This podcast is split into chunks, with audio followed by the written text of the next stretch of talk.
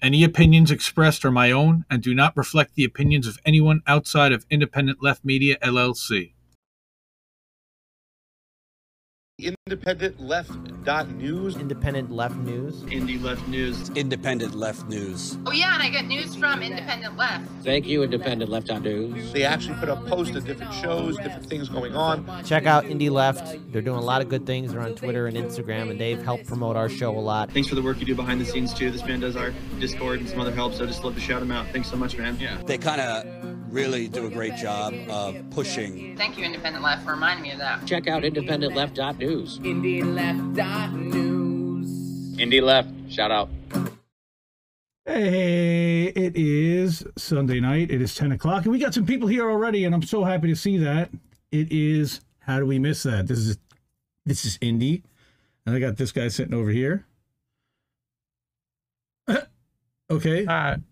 Say hi there. Hi. Uh, that's how Reef. You doing? That's Reef. Okay, for the for the podcast audience, that's that's my buddy Reef. Uh, we got yeah Reef. That's right. That's right, Colin. I decided to mess with him. We What's are up, we Colin? are we are doing the uh, we're we're doing the the summer theme, and we're going. It's hot, and we're cooling off with some blue and uh, Krill Fingers, Tommy Stock, Colin, Mad Maz. Oh, we got Carl here too. What's up, everybody? Go Start. Wow, look at this. We got we got we got fam in the, in the house. What's going on? All right, so uh, let, we're we're eliminating a lot of this nonsense in the beginning. So I'm just going to get right to it. How do we miss that? Is a show airing on Rockfin, YouTube, Twitch, Facebook, Twitter, Odyssey, and Telegram. Yeah, we're everywhere. Sunday nights at ten p.m. Eastern, seven p.m. Pacific. That's now. Reviewing a few big stories that we haven't seen covered much in our independent media channels this week.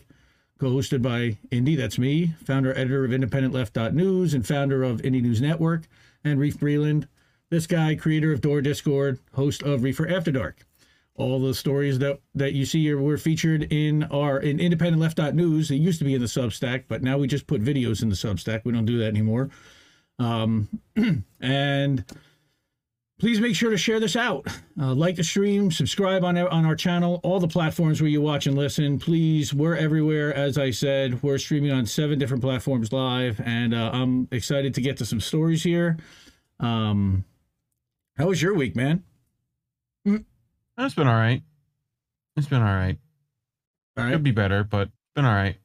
Well, hopefully we'll, we'll we got some stories that'll educate and I don't know if it's going to cheer us yeah. up necessarily, but we're gonna we're gonna, we're gonna see probably not do about that. Ah, what happened? Wait, stop.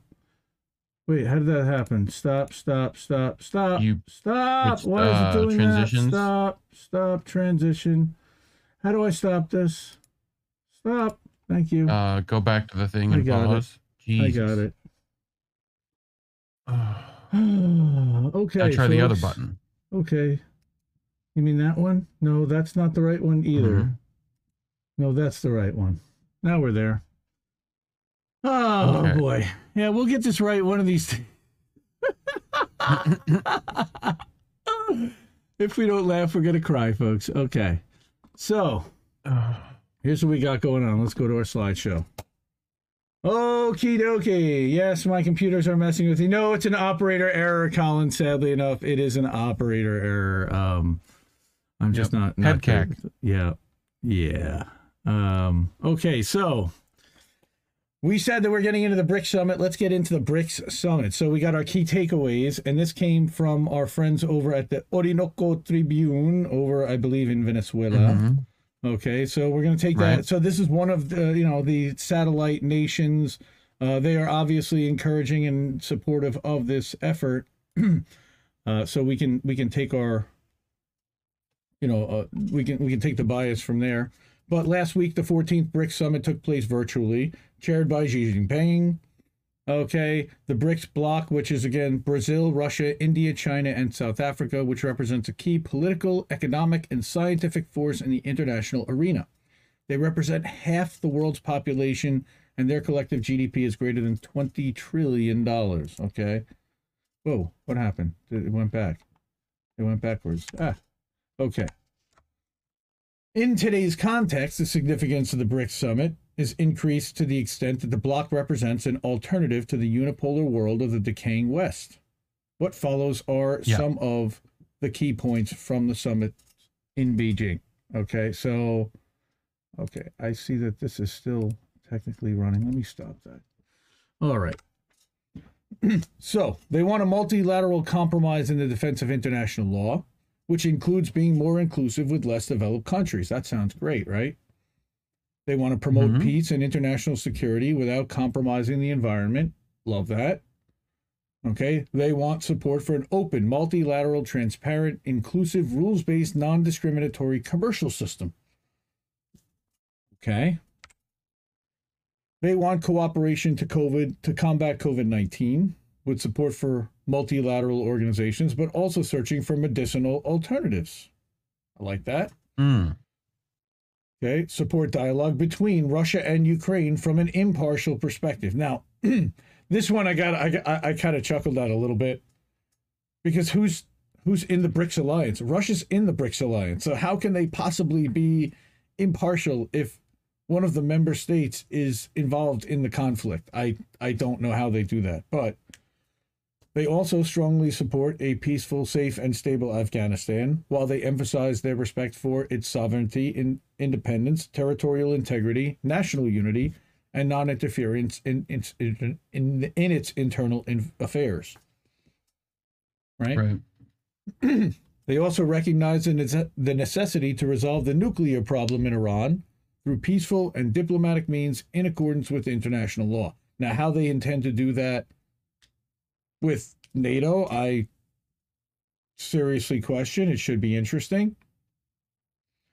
Um, support for bilateral and multilateral negotiations in order to solve problems related to the Korean Peninsula. So, look, this is BRICS stuff. There, there's no reason for NATO countries to get involved. Um, and then they want to compromise for a world free of nuclear arms, which I think we all would be in, uh, in support of. Yeah, completely. Yeah. Like, not just, you know, like fucking Western, Eastern. Right. Like all all the nukes would could go. Right. So they also um, want. Go ahead. Yeah. Get rid of no, no nukes. That was it. No nukes. Cooperation against terrorism. The reaffirmation of the exclusive authority of the U N Security Council, which I also found really interesting. Now, again, you've got mm. most of them, which are member states, so the permanent permanent member states of the U N Security Council. But I just found that also interesting that they're also legitimizing and further reinforcing the the authority of that body. Uh, international cooperation against corruption, one hundred percent. You know, we're one hundred percent in support of that, as long as the leaders themselves yeah. that are voting on that are also subject to that. Uh, they also want to compromise to continue bettering the coordination of macroeconomic policy, to further practical economic cooperation, and to work to achieve post-COVID nineteen economic recovery in a sustainable, balanced, and inclusive manner. This sounds almost, yeah. almost like World Economic Forum language in a little bit of a way, and I'm sure somebody is going to drop that mm-hmm. in the chat and be like, mm, this sounds a little like Klaus Schwab-y, Xi Jinping-y. Golden, Golden Sun in the chat. The World Development Bank has funded eighty projects. Bingo. Okay. Apparently. Now, finally, this is the last part of, of what they are negotiating and what they're agreeing to and what they have virtually met to discuss. We commit to strengthening inter-BRICS cooperations to, to intensify the BRICS partnership on new industrial revolution, part N I R, and collectively create new opportunities for development. So that is pretty vague. Then they also say that they encourage the BRICS Interbank Cooperation Mechanism to continue playing an important role in supporting BRICS economic and trade cooperation. They're essentially getting off the petrodollar, is what it sounds like to me. Uh, Interbank right. Cooperation Mechanism. So is the ruble the base? Maybe all five of them are the base, and they become like, yeah, you know, um, and and they normalize like a Five Eyes sort of, sort I- of. Yeah, uh, opposition to green commercial barriers and uh, support for coordination on this issue. Uh, so again, they want to uh, eliminate barriers for green commercial type of pl- projects. Again, little World Economic Forum-y, um, and then cooperation in agriculture. Incredibly vague. What does that mean? Um, so I had some questions with regard to this article uh, and, and regard to some of the findings. Again, you're talking about world leaders from some of these major co uh, countries that are getting together, um, yeah, there's going to be a lot of questions that that are to be asked. So um, yeah, I just I, I just thought it was really important to cover that um, and to go over some of the things that they talked about. Again, U N Security Council, really important. Cooperation against cor corruption, super important. Okay. Nucle- Did see what BRICS standed for? Um, I like the top of the article probably. Yeah, okay. So Russia, India, China, and South Africa. Got it. Okay. And yeah. Half okay. the world's population and more than twenty trillion dollars worth of G D P. Hmm. And will also likely yeah. involve much of Africa going forward. Right. Especially with like how China has been interacting with them recently. Mm-hmm. Right? Yeah. Okay. Cool. Um, sounds scary for us. Yeah, that's that's not so um, great for the West. Um, but this is a counter to NATO. Uh, this is, you know, this is what happens when you have a NATO type organization that exists for so many years, and they're effectively, you know, now talking about like, uh, you know, adding Argentina and Pakistan and some of the other Asian nations, and basically uh, eliminating the Anglo, you know, the Anglo nations, the European and and West, and and of course, right. you know, their satellites that go with that. So. Oh, it's Nate's Garden. Hang on, hang on, man. What's going on? How you doing, man? Good to see you in the chat. Uh, okay, so we have got, let's see, three more. Uh, I've got a couple of, qu uh, two short stories and one not so short story. Um, let's see, who's in the chat? We got Warren here, Lula. Oh, everybody's here. This is so cool. Hi, everybody. Golden Sun, Mister Golden Sun, please shine down on me. And then we got Aussie Oracle and Fred Edward over on the Rockfins. Nice. Go, get over to the get over Rockfin. to the Rockfin. Get to the Rockfin. Rockfin dot com slash I N D Left News. It's only on Indie Left News. Fanto's there also. What's going on? We got Oz here. Nice. This is so cool. Love it. Love it. Love it. All right. So let's get to the next story. Um, okay. Nice. You taking rips? We got some rips going on. Nice, mm-hmm. nice. All right, so let's get to the diddly do. Actually, we're already at a diddly do there, and we can move to bap. All right. Oh, I have to actually go to the other one, to the scroll on this one, because there are, as it turns out, let me go back to the two shot. As it turns out, there are green. Um, There are, no, no, there, there, there's green links, and we use a green screen oh. in order to do that. So instead, what I'm going to do is bring this up, turn the slideshow off, and let's go back. Okay, here we go. So this is a ProPublica article that came out this week about ten ways that billionaires avoid taxes on an epic scale, right? And this is, yeah. again, not really too surprising. Oh, Crab's here too, right. Th shout out to Crab for the thumbnail. So, ten ways oh, billionaires shit. avoid taxes on an epic scale. After a year of reporting on mm -hmm. the ta tax machinations of the ultra-wealthy, ProPublica spotlights the, ta the top tax avoidance techniques. That's a uh, tongue twister right there. That provide massive yep. benefits to billionaires. Also a tongue twister. Massive benefits to billionaires. Alliter alliteration. It, it sure is. Now, again... Um. This is a great little image. You got you got the eye, and you got all the uh, that's Steve Ballmer and a couple of billionaires that you oh. you don't know. Of course, there's Bezos and Buffett Bezos. back there, like and fucking Bloomberg. Keel. I think that's Bloomberg um. with a thing. All right. So anyway, this guy Paul Keel, he he wrote a really good article here. Um, this is part of a series called The Secret I R S Files. They've been doing this research for a while, and all the research is public. They're a badass organization. You know, I have some questions on their yeah. election coverage, but they do some really, really good work. So last June, drawing on the largest treasure trove of confidential American tax data that's ever been obtained, ProPublica launched a series of stories documenting the key ways of the ultra wealthy uh, of the, how the ultra wealthy avoid taxes, strategies that are largely unavailable to most taxpayers. Marked the first anniversary of the launch, we decided to assemble a quick summary of the techniques, all of which can generate tax savings on a massive scale, revealed in the series. Now, again, our M M T folks and friends will scream, taxes don't fund spending. And they may or may not. But what they do get is the ultra wealthy to pay their fair share, and it normalizes, the it, it counters the ledger and stops them from wealth hoarding.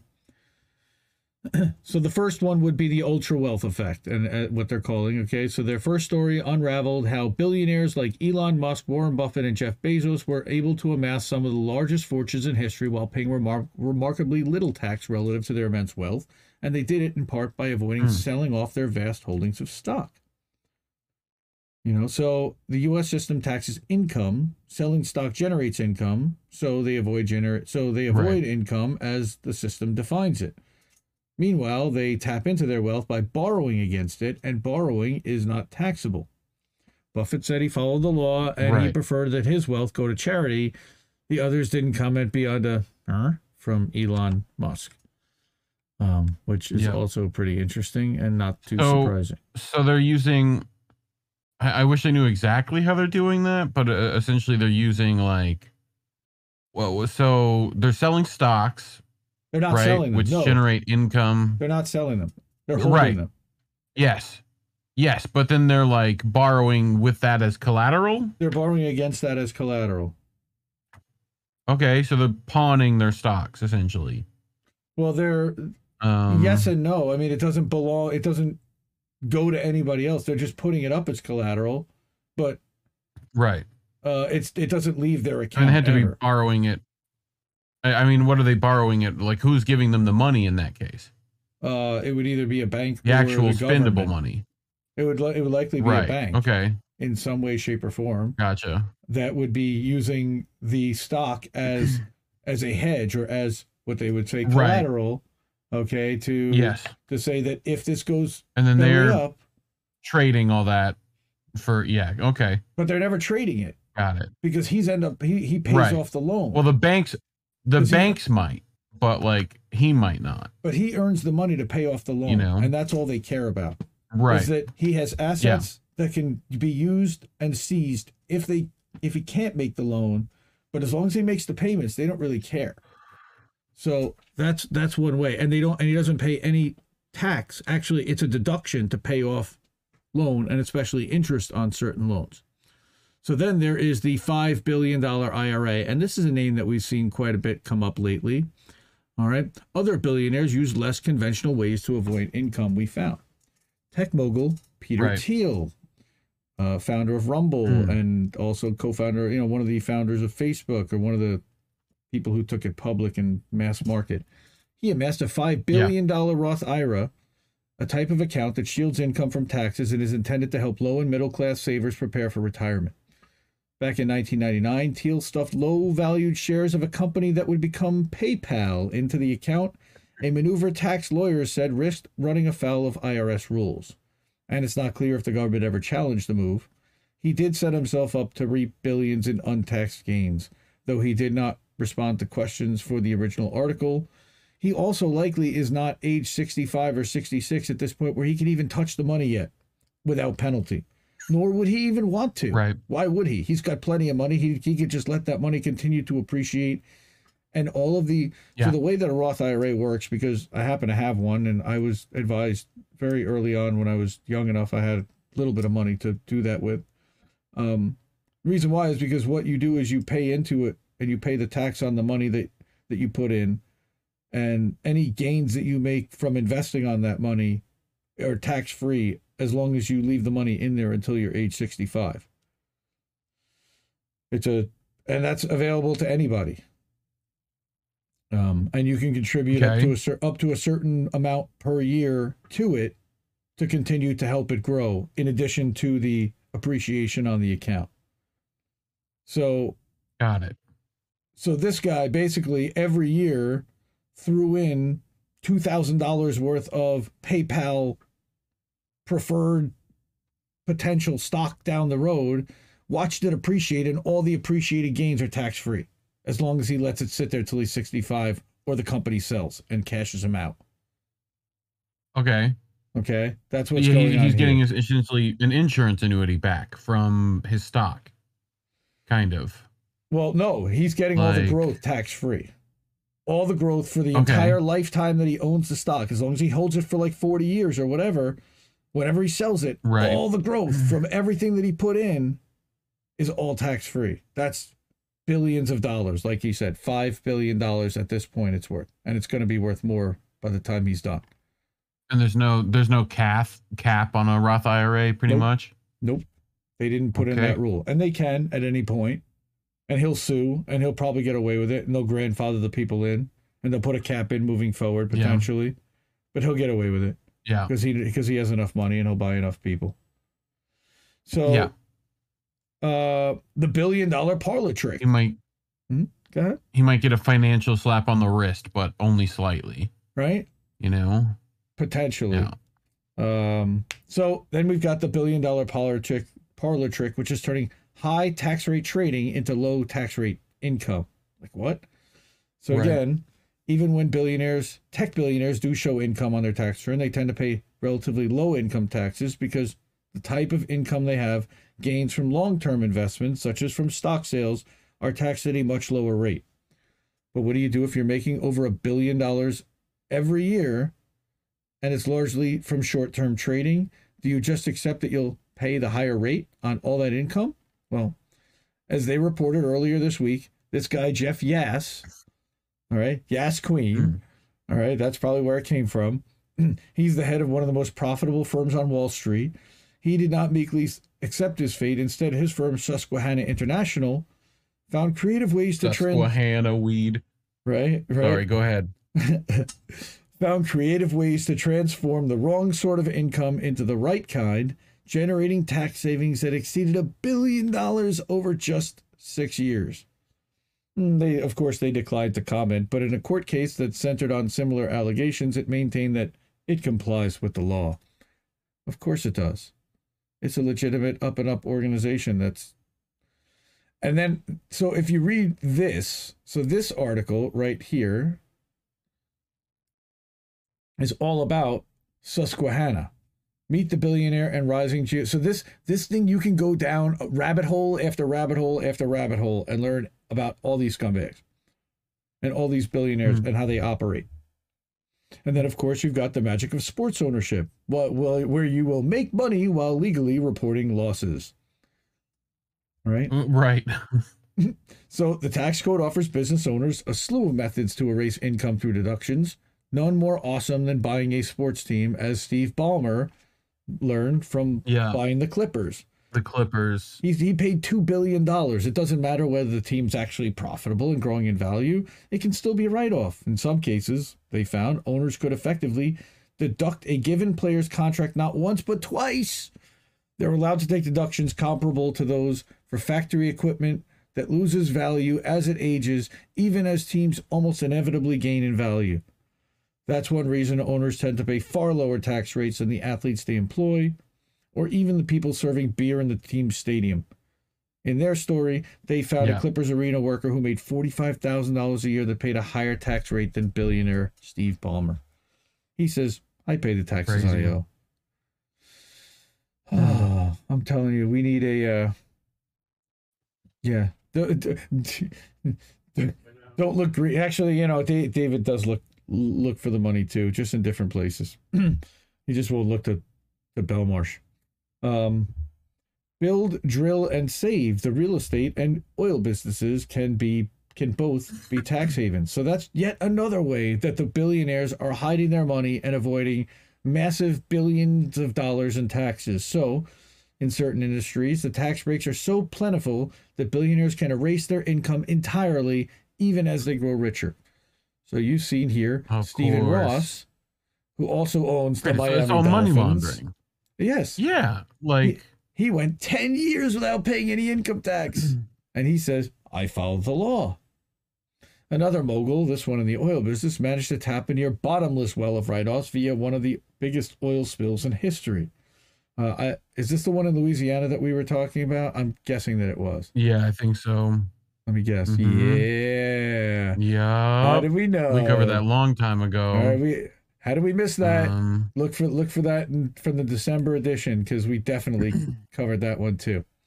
All right. So yeah, we covered that on how did we miss that? So yeah, but as it turns out, like yeah, she bought that. a company and the, that company had done the spill, and she had basically taken out, or her husband bought it, then he died, they had taken on the liabilities, it was a whole mess, and nobody wanted to deal with it. Uh, but even a billionaire's hobbies can pay off at tax time, and this is where we're going to talk about, like, we should start a race team, right? Yeah. Deductions from hobbies and side projects, which the ultra-wealthy can structure as businesses, are another fun option. For some billionaires, it's racehorses. So they found that six owners of thoroughbreds at the Kentucky Derby in twenty twenty-one had a combined six hundred million dollars in tax write-offs on their horse racing operations alone. For others, like Beanie Babies founder Ty Warner, it's luxury hotels. So the billionaire splurged on a couple landmark Four Seasons locations, then went twelve years without paying any income tax. Representatives for Warner did not respond for, to, to requests for comment, but I can guarantee you that they would say, he followed the law. He followed the law. He followed the um, law. Are we seeing a theme here? And then, and then, of course, we're just going to do, like, this This whole paragraph's just going to be about, like, lobbying, right?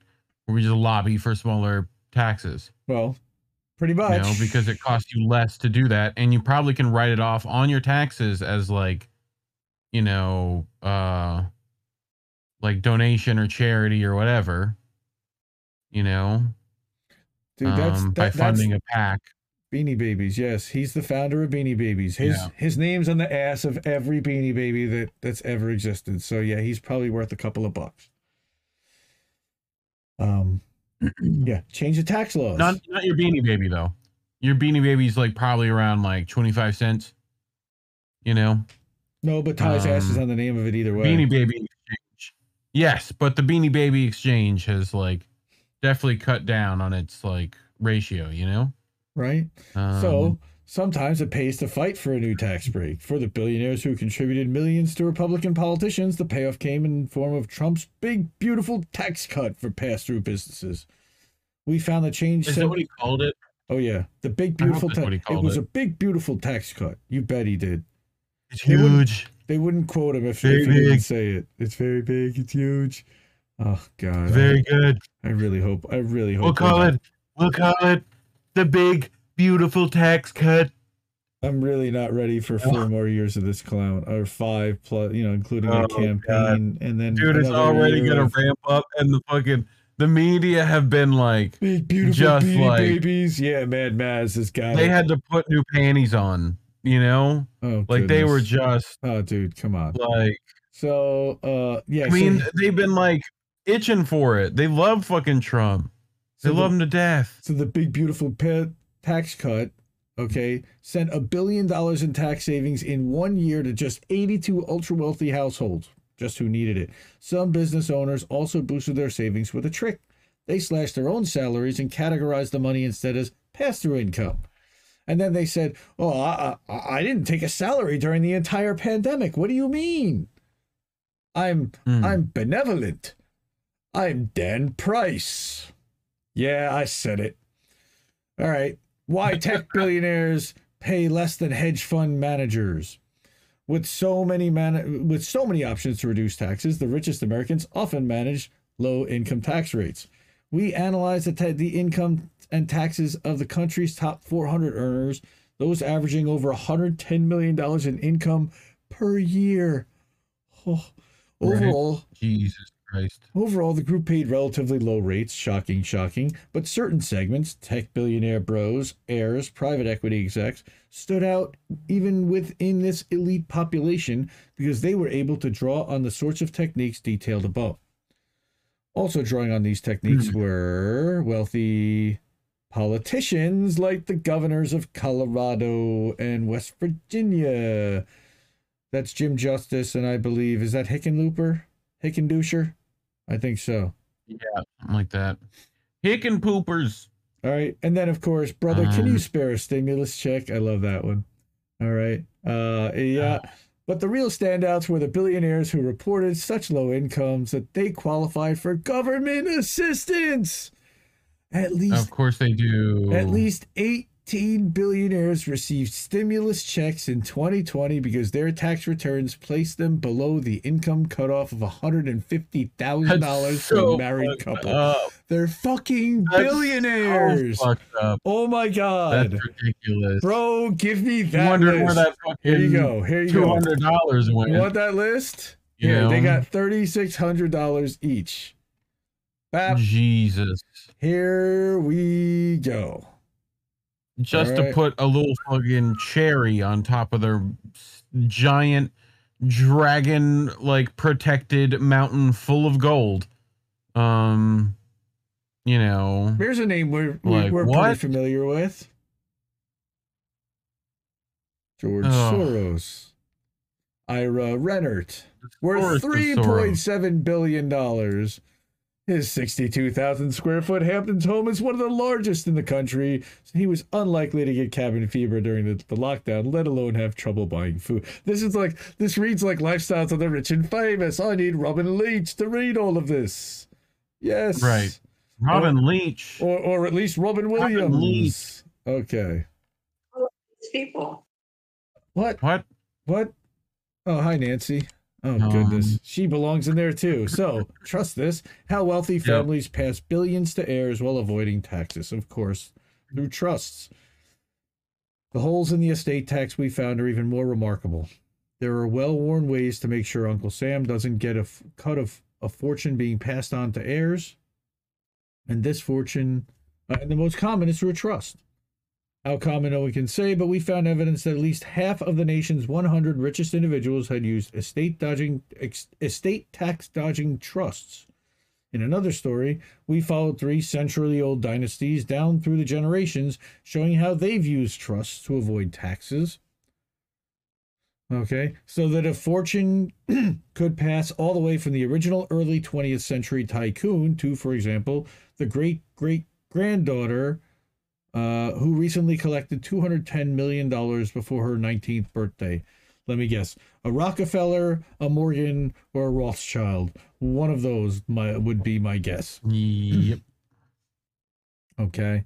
Um, oh, and, okay, what? So what's really cool is, hey, oh. help. What? Don't, don't, don't worry. You were just stepping on Jimmy. It's all right. So help us report on taxes in the ultra wealthy. So I think that's pretty cool. So they want help. And if you know something related to this investigation, you can fill out a form or provide it securely through multiple methods, or you can volunteer your expertise. And this is the gentleman who wrote this, and you can see his signal number and his cell phone number, which is right there. Very brave and very bold, and uh, mad mm-hmm. respect for assembling this list. Because this list is not going to make you any friends in the billionaire community, and they've got no. some resources to, to to do things if they if you make them angry. Um, so that's that that's a little frightening for, for his safety, and I hope I, I hope nothing happens to our friend Paul, um, and all of our friends over at ProPublica for publishing something like this, or maybe they're allowed to. I I I don't really know at this point, like what the deal is with this type of reporting, you know, how they get access mm-hmm. to this kind of uh, secret tax files, uh, number one. Um, number two, then, again, that's bombshell. And then they've been dripping this stuff out for a year. Damn. Yeah. Um, what do you think, man? Uh, Warren Warren needs a, a blood pressure pill, it sounds like. Um, because he said that this... that this was literally raising his blood pressure. That's pretty damn funny. Gotta lay off that boudin, boy. Gotta lay at that boudin. All right, Crab saying we need billionaires you because know? They create jobs. Oh, wow. We got yeah. a lot of people in I the mean, chat talking about this for sure. I mean, R L A, R L A. You know what it's all about. Hey, Karen. It's all about geometry. It's it all is. about geometry. Thank you, Shaq. Um, Aaron, yep. welcome, and thank you for following me over on the Twitter today. We are trying to get Indy to four thousand. I think that we were three shy the last that I saw. We are at thirty-nine ninety-seven followers on Twitter. Uh, we're at nine fifty on the Rockfin right now, so we are just fifty shy of one thousand on the Rockfin. Thank you so much, everyone, for that. Um, looking Here, forward I'll, to... I'll, I'll translate in in the Cajun for for Warren. Boudreaux say go bring them gators to the billionaires. Okay, that's what we're gonna do. I like that idea. Um, that's a good I like idea. that idea. That's a good idea. Yeah, go get them gator. Okay. We'll throw mud bugs all over them. All right. Here's how we're gonna eat our vegetables, and this is gonna kind of suck, but at the same time, it's a really important story that I think we have to cover. Okay. So, uh, was it means tested? Who has a gun great. to your head? I read this story and I'm like, damn, man, nobody else is talking about this anywhere, but Kevin Gosztola dropped a banger. All right. Okay. And it's that the U S Oh. Supreme Court may take an aim at the whistleblower protection laws. And Could I the Supreme Court do any worse this week? Ooh, any well, worse? They're taking a wrecking ball to the rest of it. Yeah, Boudreaux, they gonna bring ten million them gators to ten million. Yep, that's right. Okay, yep. So that's our friend Kevin Gosztola. Give him a shout, give him a subscribe, give him a follow, subscri- uh, support The Dissenter, which is an offshoot of Shadowproof. It's his own personal newsletter that I, I also subscribe to. This is a paid article that I really thought was super important. Since I am a paid subscriber and I am a supporter, I don't feel so bad showing this to everybody. I did I did pay my money for this. All right. And I do support Kevin, and I share a lot of his work, and I do encourage everybody to go follow at K Gosztola on on Twitter. And uh, he does unauthorized mm. disclosure on Rockfin with Rania Kalick. Uh, big fan of Rania too. And uh, and again, follow Shadowproof. He does that with Brian Sonnenstein. I'm a, I'm a follower and a fan of, and a supporter of Shadowproof as well. They do excellent investigative journalism. They also report on prison stuff, uh, prison uh, treatments, and um, and prison culture. And they do a really good job of that, as well as on whistleblowers. So Kevin has been following this story, and what he's saying is, is that the False Claims Act in the United States allows individuals with evidence of fraud against the government agencies to bring lawsuits as Qui tam whistleblowers. I don't even know if, if I'm saying that right, but I'm going to keep saying it that way, and I'll probably butcher it. They can bring a case even if the Justice Department has no interest in fighting the alleged corruption. But on June twenty-first, Courthouse News reported that the U S Supreme Court will determine whether the government has the authority to dismiss a whistleblower lawsuit brought under the False Claims Act when the government has declined to intervene in the case. In other words, the Supreme Court can now help corporations shut down independent whistleblower lawsuits that the Justice Department does not want to pursue. What? Yeah. Okay. Like... And guess who? Healthcare and pharmaceutical corporations, along with their lobbying networks, have ramped up pressure in recent years to stifle the effectiveness of the False Claims Act in holding their industry accountable and prevent the law's expansion. Shocking. Under President Trump, the National Whistleblower Center reported in twenty eighteen that U S government recoveries under the law hit a ten-year low. Why? Nearly two point nine billion dollars was recovered, but only seven hundred sixty-seven million dollars of that was a result of lawsuits by the government. Whistleblower lawsuits, however, yielded over two point one billion dollars. Why? Because a network of dark money has transformed the Supreme Court into an illegitimate and partisan institution. It's a guy by the name of Leonard Leo in the Federalist Society. The same court that overturned Roe v. Wade, ending nearly fifty years of abortion rights, could gut one of the few laws available to private citizens to challenge corporate corruption. This also bothers. took away the fact that um, they took away the right to. That the, they said that natives' uh, yeah, land is now the state's land. Right, state lines right, now like, supersede native. Yeah, oh, I don't know. So. Yeah, something like that. We are pushing complicit um, complicit government agencies to act. President Abraham yeah. Lincoln signed the first False Claims Act in eighteen sixty-three during the U S Civil War. It became known as the Lincoln Law. Why? Because according to Tom Mueller, who is author of Crisis of Conscience, Whistleblowing in an Age of Fraud, so he wrote a book about this, uh, the law was intended to stop Army and Navy contractors from stealing taxpayer dollars, but also to push complacent or complicit government agencies to act. So if the government and the Justice Department wasn't acting, it was up to these private agencies or private citizens to be to bring this lawsuit against these corrupt contractors to the government. the U S did not have a Justice nope. Department, then he noted th- this Mueller. And I thought it was Robert Mueller, but it's not. It's the right, the author. But what the Lincoln Law did was empower individuals to prosecute fraud with or without the government's participation. Offending contractors could be fined two thousand dollars for each misrepresentation or false claims that they made when requesting payment from the government. The law was gutted by Congress in nineteen forty-three because the Justice Department claimed that it didn't need the assistance of whistleblowers when prosecutors already knew about the fraud. And as Republican Senator Chuck Grassley recalled, this led to absurd results that only hurt the taxpayer. Well, of course he did. He's a corporate right. senator, right? Yeah. So Grassley, who's an advocate for the law, of course, said it basically meant that all whistleblower cases were blocked, even cases where the government only knew about the fraud because of the whistleblower. Well, that's right. That's no good. Right? In nineteen eighty-six, he helped to ensure that amendments to the False Claims Act were passed to restore power to private citizens to bring whistleblower lawsuits. That's a good thing. It ensured that whistleblowers would receive a reward in return for risking their career or legal jeopardy. However, in order to convince President Ronald Reagan to sign the amendments into law, Grassley and other senators had to overcome institutional opposition within the Justice Department. Of course they did, because they thought mm. that they were taking away power from the Justice Department. Jay Stevens and right. Stuart Schiffer, two senior D O J officials, opposed restoring the False Claims Act. Stevens contended that the Justice Department was already doing a good enough job against defense contractor fraud, and a stronger law would hamper their work, according to Mueller. The law, Stevens said, quote, was an anachronism from a time when the United States had no central investigative force. Now that the D O J and the F B I existed, most qui tam whistleblowers were parasitic, quote, bounty hunters who interfered with legitimate law enforcers and ultimately provided little useful evidence of wrongdoing. Where'd this guy go to work after he left the government? I just wonder.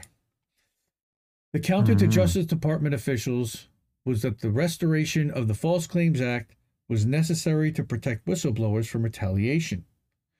The amendments right. were needed to prevent a complacent and complicit Justice Department from entering into sweetheart deals with powerful contractors. No, we've never seen that happen before, right? No. So what Ridiculous. It's being presented as is a devastating threat to the executive's constitutional authority. Um, right.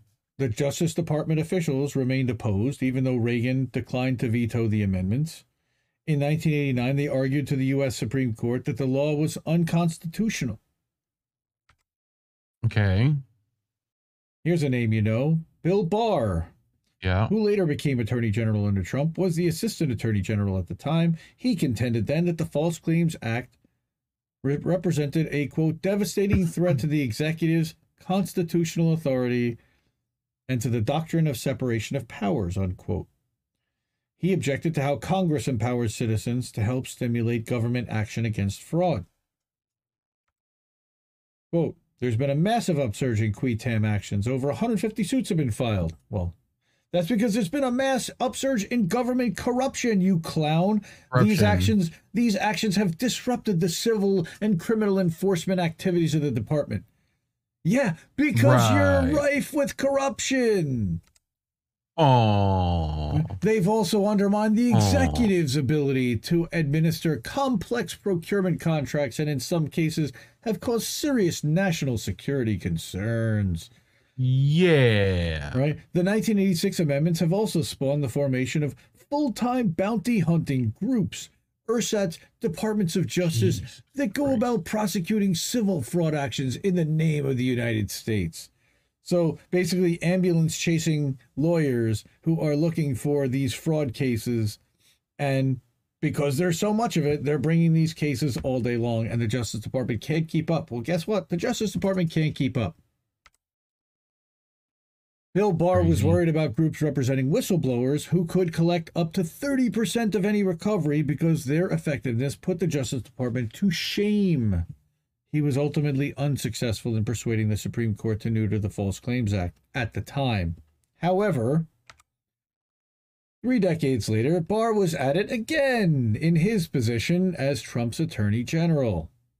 The Justice Department dismissed an increased number of false claims cases for the reasons that Grassley believed had nothing to do with the merits of the cases.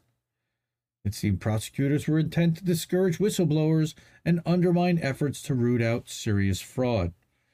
Hmm. What a surprise. Why don't you, like, uh, forget that that ever happened now? All right.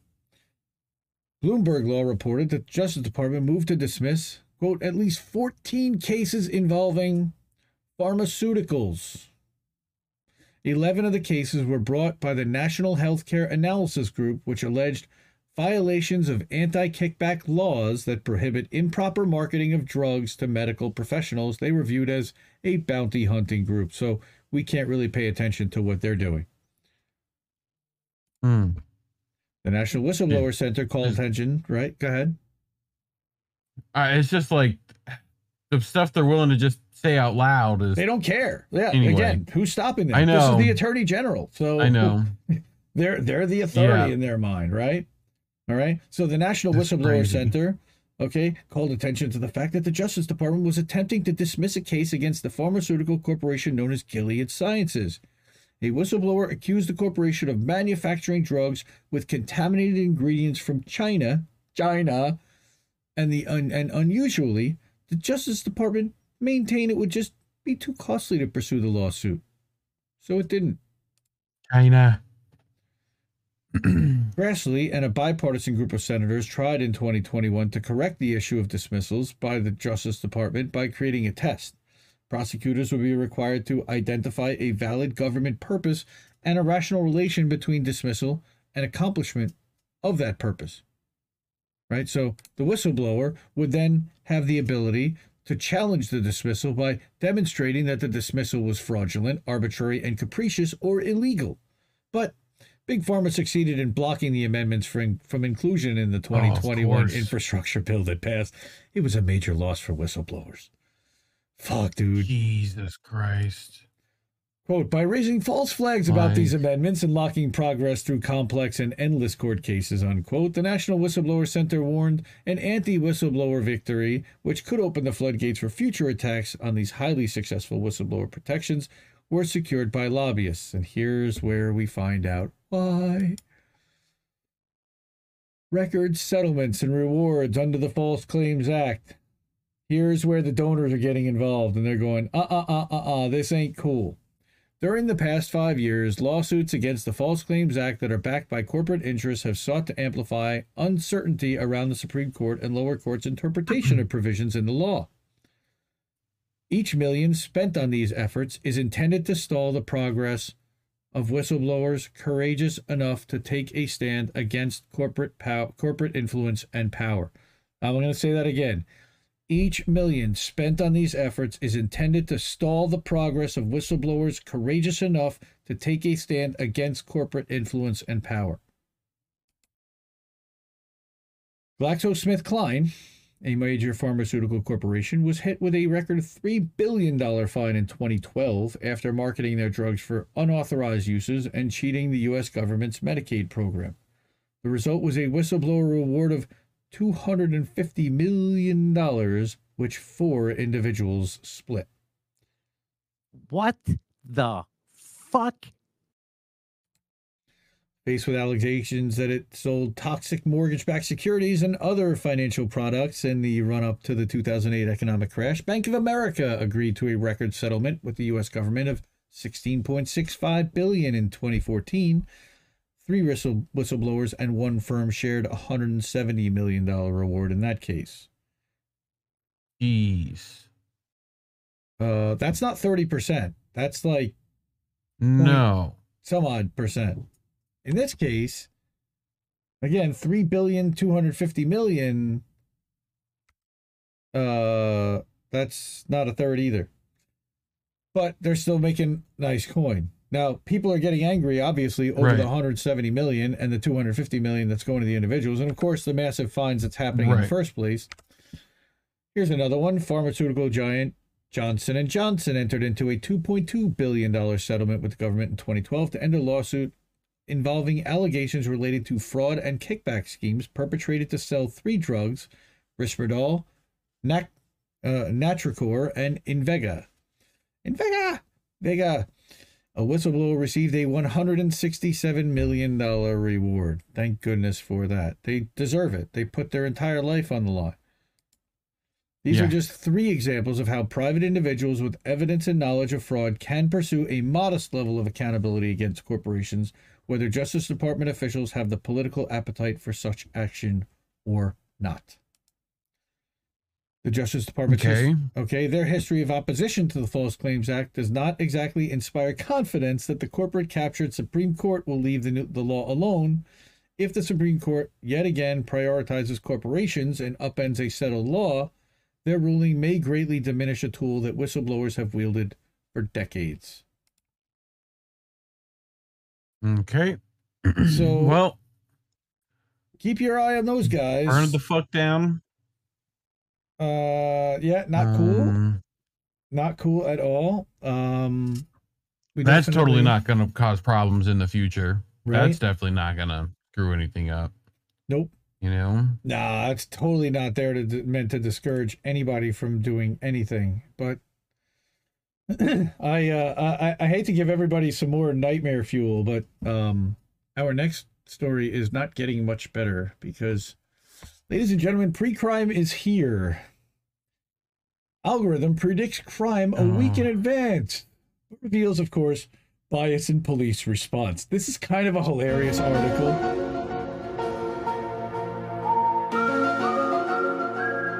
Nice. What? Yeah. There we go. I mean, this that is, fits, right? Oh, like yeah. this is. Well, this oh. is the the study is titled "Event Level Prediction of Urban Crime Reveals Signature Enforcement Bias in U S Cities." What a surprise! And then it shows the additional mm-hmm. authors that are part of the study from University of Chicago, who did a great job in putting this. So everybody sounds like they're from Chicago, there, huh? Well, no, um, they all go to school in Chicago. They're not all from Chicago, brother. Yeah. But. Yeah. All right. Eventually. Well, advances in machine learning and A I have sparked interest from governments that would like to use these tools for predictive policing to deter crime. Oh, my God. Early efforts at crime prediction have been controversial, however, because they do not account for systemic biases in police enforcement and its complex relationship with crime and society. Um. Understatement, but yes, that's that's it's complex. Like if you put it, it's complicated on Facebook, right? It's you know, that, that's definitely it's, that it's complicated kind of relationship. Okay, data yeah. and social scientists from the University of Chicago have developed a new algorithm. Thank you so much, guys. That forecasts crime by learning patterns in time and geographic locations from public data on violent and property crimes. The model can predict future crimes one week in advance with about ninety percent accuracy. Wait, what? In a separate model, the research team also studied the police response to crime by analyzing the number of arrests following the incidents and comparing those rates among neighborhoods with different socioeconomic status. Here's what we're going to find. They saw that crime in wealthier areas resulted in more arrests, while arrests in disadvantaged neighborhoods dropped. What a surprise! Crime in poor neighborhoods didn't lead to more arrests, however, suggesting bias in police response and enforcement. Again, no shit. What we're seeing is that when you stress the system, it requires more resources to arrest more people in response to crime in a wealthy area and draws police resources away from lower socioeconomic status areas. Said the doc, said the PhD at University of Chicago, and I'm not going to butcher his name. Let's just call him uh, Doctor Chatto, okay, and senior author of the study, okay, Doctor Chatto. All right, so this tool was tested and validated using historical data from the city of Chicago around two broad categories of reported events. I'll bet our friends over at Chicago Corner would be very interested in this story. Violent crimes, of course, yeah. which are homicides, assaults, and batteries. Okay, and property crimes, burglaries, thefts, and motor vehicle thefts. The, the data were used because they were mo- most likely to be reported to police in urban areas where there is historical distrust and lack of cooperation with law enforcement. Such crimes are also less prone to enforcement bias, as is the case with drug crimes, traffic stops, and other misdemeanor infractions. I, I'm sorry, I couldn't even get through that sentence without laughing. Seriously, guys? Um, yeah. That's Kitty! That's right, that's right, Warren, Kitty. Kitty. Okay.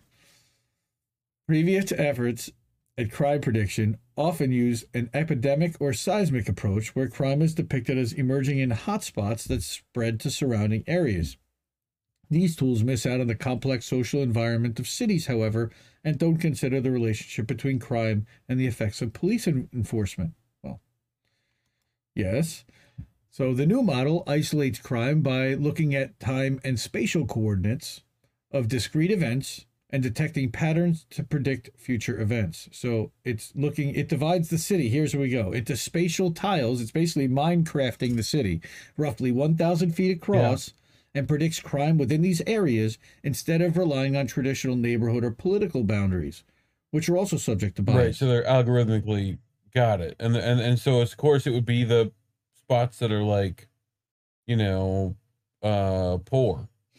Well, actually, but what it's saying is that it's identifying more crime in the wealthier areas, which is taking away from the ability to police in the poorer areas. And that's what it, they're claiming oh. here. So hence the need for gotcha. more cops. No. Oh, God, no. Mm. Um, the model performed just as well with data from seven other U S cities. That's really interesting.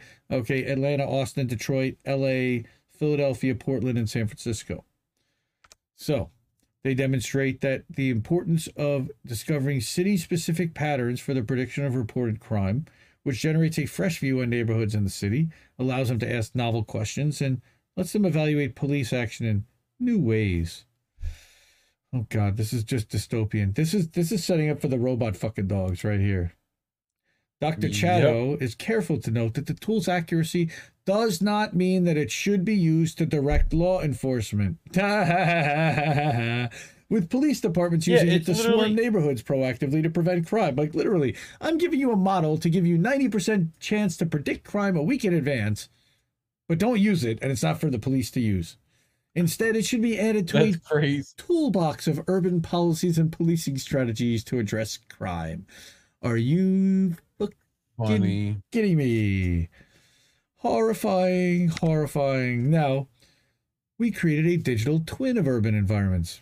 If you feed it data from what happened in, in the past, it'll tell you what's going to happen in the future. It's not magical.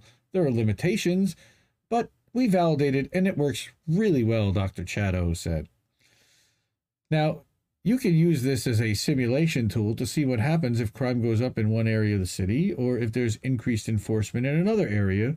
If you apply all these different variables, you can see how the system evolves in response. Oh, oh so it's learning A I. This is literally fucking Skynet, guys. Mm.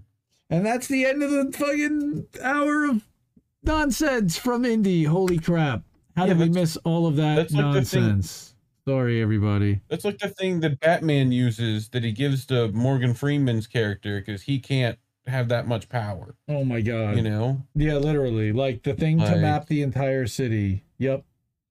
Pretty much. Yeah. Like it doesn't already exist. Um, oof. Right. Again, nightmare fuel right there. That's how they're going to police us in the future is with this predictive pre-crime stuff. Like you saw the majority report like that. Not the, not the show. Yeah. I'm sorry, the the Minority Report, the one with Steve, the Sp- the Spielberg movie with Tom Cruise.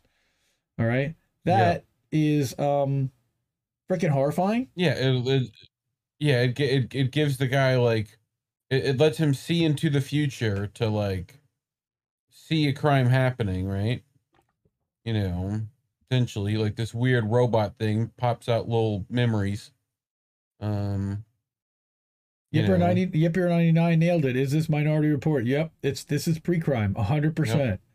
Oh, and and Warren's of course advising us to wash our heinies, and we, we need to do that. Or actually, he said, "Wash your ass."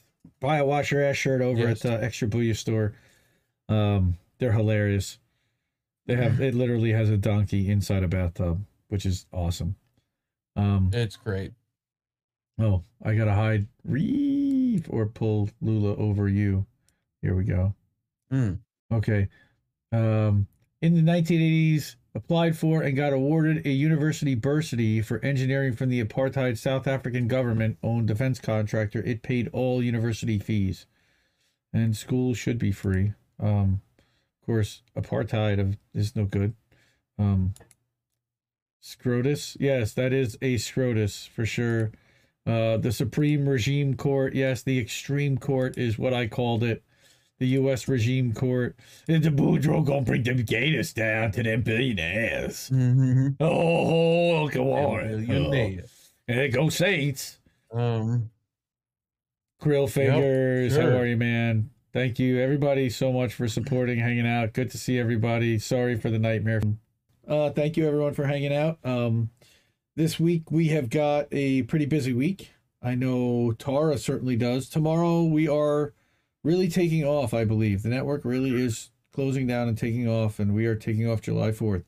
However, on Tuesday, starting early in the afternoon at three at two p m Eastern, that's eleven a m on the Pacific West Coast for those of you who get up early over there, um, Tar Reid is going to be talking with one Vanessa Bailey live, I believe, from Syria.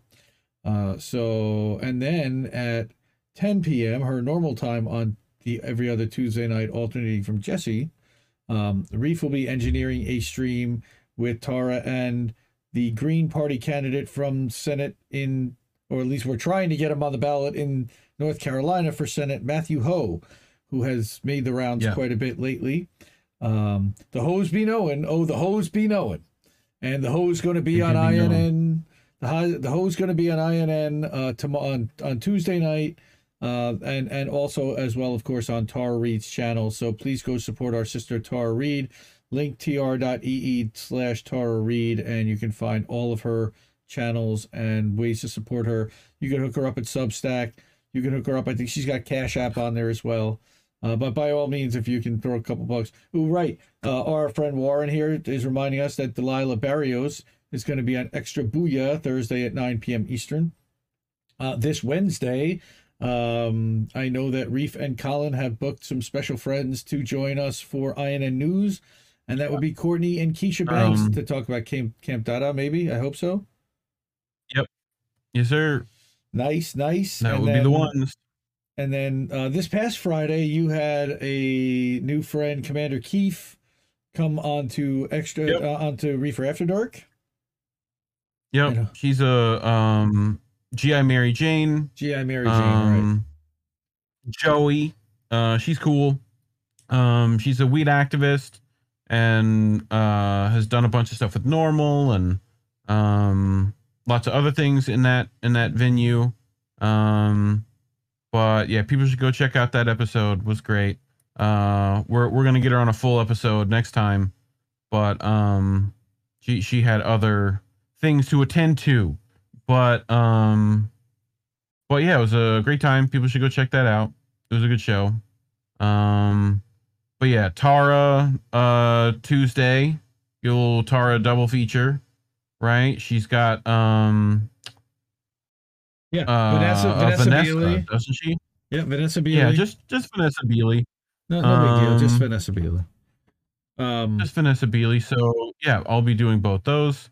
I don't know um, if we're going to have a chance. I don't know if I'm going to have a chance to get to a one-on-one this week, starting a new job. So um, don't know if I'm going to have any time available. But, um, of course, we'll be back here next Sunday night. Um, the eleventh, I believe we have another person booked for Tara. Wyatt Reed is supposedly booked for that evening. We'll see if that holds. Um, and then uh, American Tradition, of course, is going to be the twelfth, and that's going to be a release party for The Grift, which you now can get and download on Bandcamp in full. Go get The Grift. Go to jesse jet dot bandcamp dot com. Uh, I know that he's going to be doing a little bit of a, an album preview tomorrow on A M Wake Up on the Rockfin, so go check out amwakeup.rockfin dot com or rockfin dot com slash amwakeup. That's Steve and Pasta. Uh, again, we're We're just excited for the release. The Grift is awesome. Um, and really excited to hear all the other songs as well. It's it's been uh it's been a crazy couple of weeks. Again, there's if you haven't seen the I N N one-on-ones between me and Rob, They were a lot of fun. We talked a lot about platforms and what's happening and how people trying to smear activists out there, um, people going after the March for Medicare for All, which was a great stream. It was supposed to be two hours, turned out to be three. Um, and Jimmy Dore, Bank Sisters, Sabby Sabs, Rob Durden, Elias, so many people killed, and they gave the great, great speeches and stories. And uh, uh, I know we, they, they raised some money towards uh, the... towards the stage equipment. I it wasn't the full ten thousand that they were going for. Uh, I'm going to wait for them to make an announcement exactly how much that was. So, but we're really excited. We're grateful for every dollar that everybody donated, and um, and they still need more. So there's going to be actually a fundraiser stream Wednesday night at nine o'clock on the March for Medicare for All channel, as well as I believe Savage Joy's channel, and Jesse again will be premiering some of the grift uh, songs, as well as I saw some other people are going to be there performing as well. So that's really cool. March for Medicare for All. Support Medicare for All. We need people talking about National Medicare for All, continuing to keep that alive. Yep. We can do it. It is doable. So, again, this is Indy signing off. Uh, I am going to use my, my new sign-off phrase, which is question everybody's motivations, everyone. And keep listening to what little birdies have to tell you. Good night, everybody. If you like this podcast, please help our show grow by subscribing and giving us a five-star review on your favorite podcasting platform. For more content, you can follow Independent Left News on Facebook, Twitter, and Instagram at I N D Left News and subscribe to our YouTube channel. To get news updates twice a day to your inbox, subscribe via email on the independent left dot news website. Join our Jetstream twenty-four seven news and opinion Discord at independent left dot g g with more than fifty channels, each dedicated to a different outlet, journalist, YouTuber, or political comedian. Thanks, everyone. Remember to check out independent left dot news in your browser and subscribe to our podcast for news updates.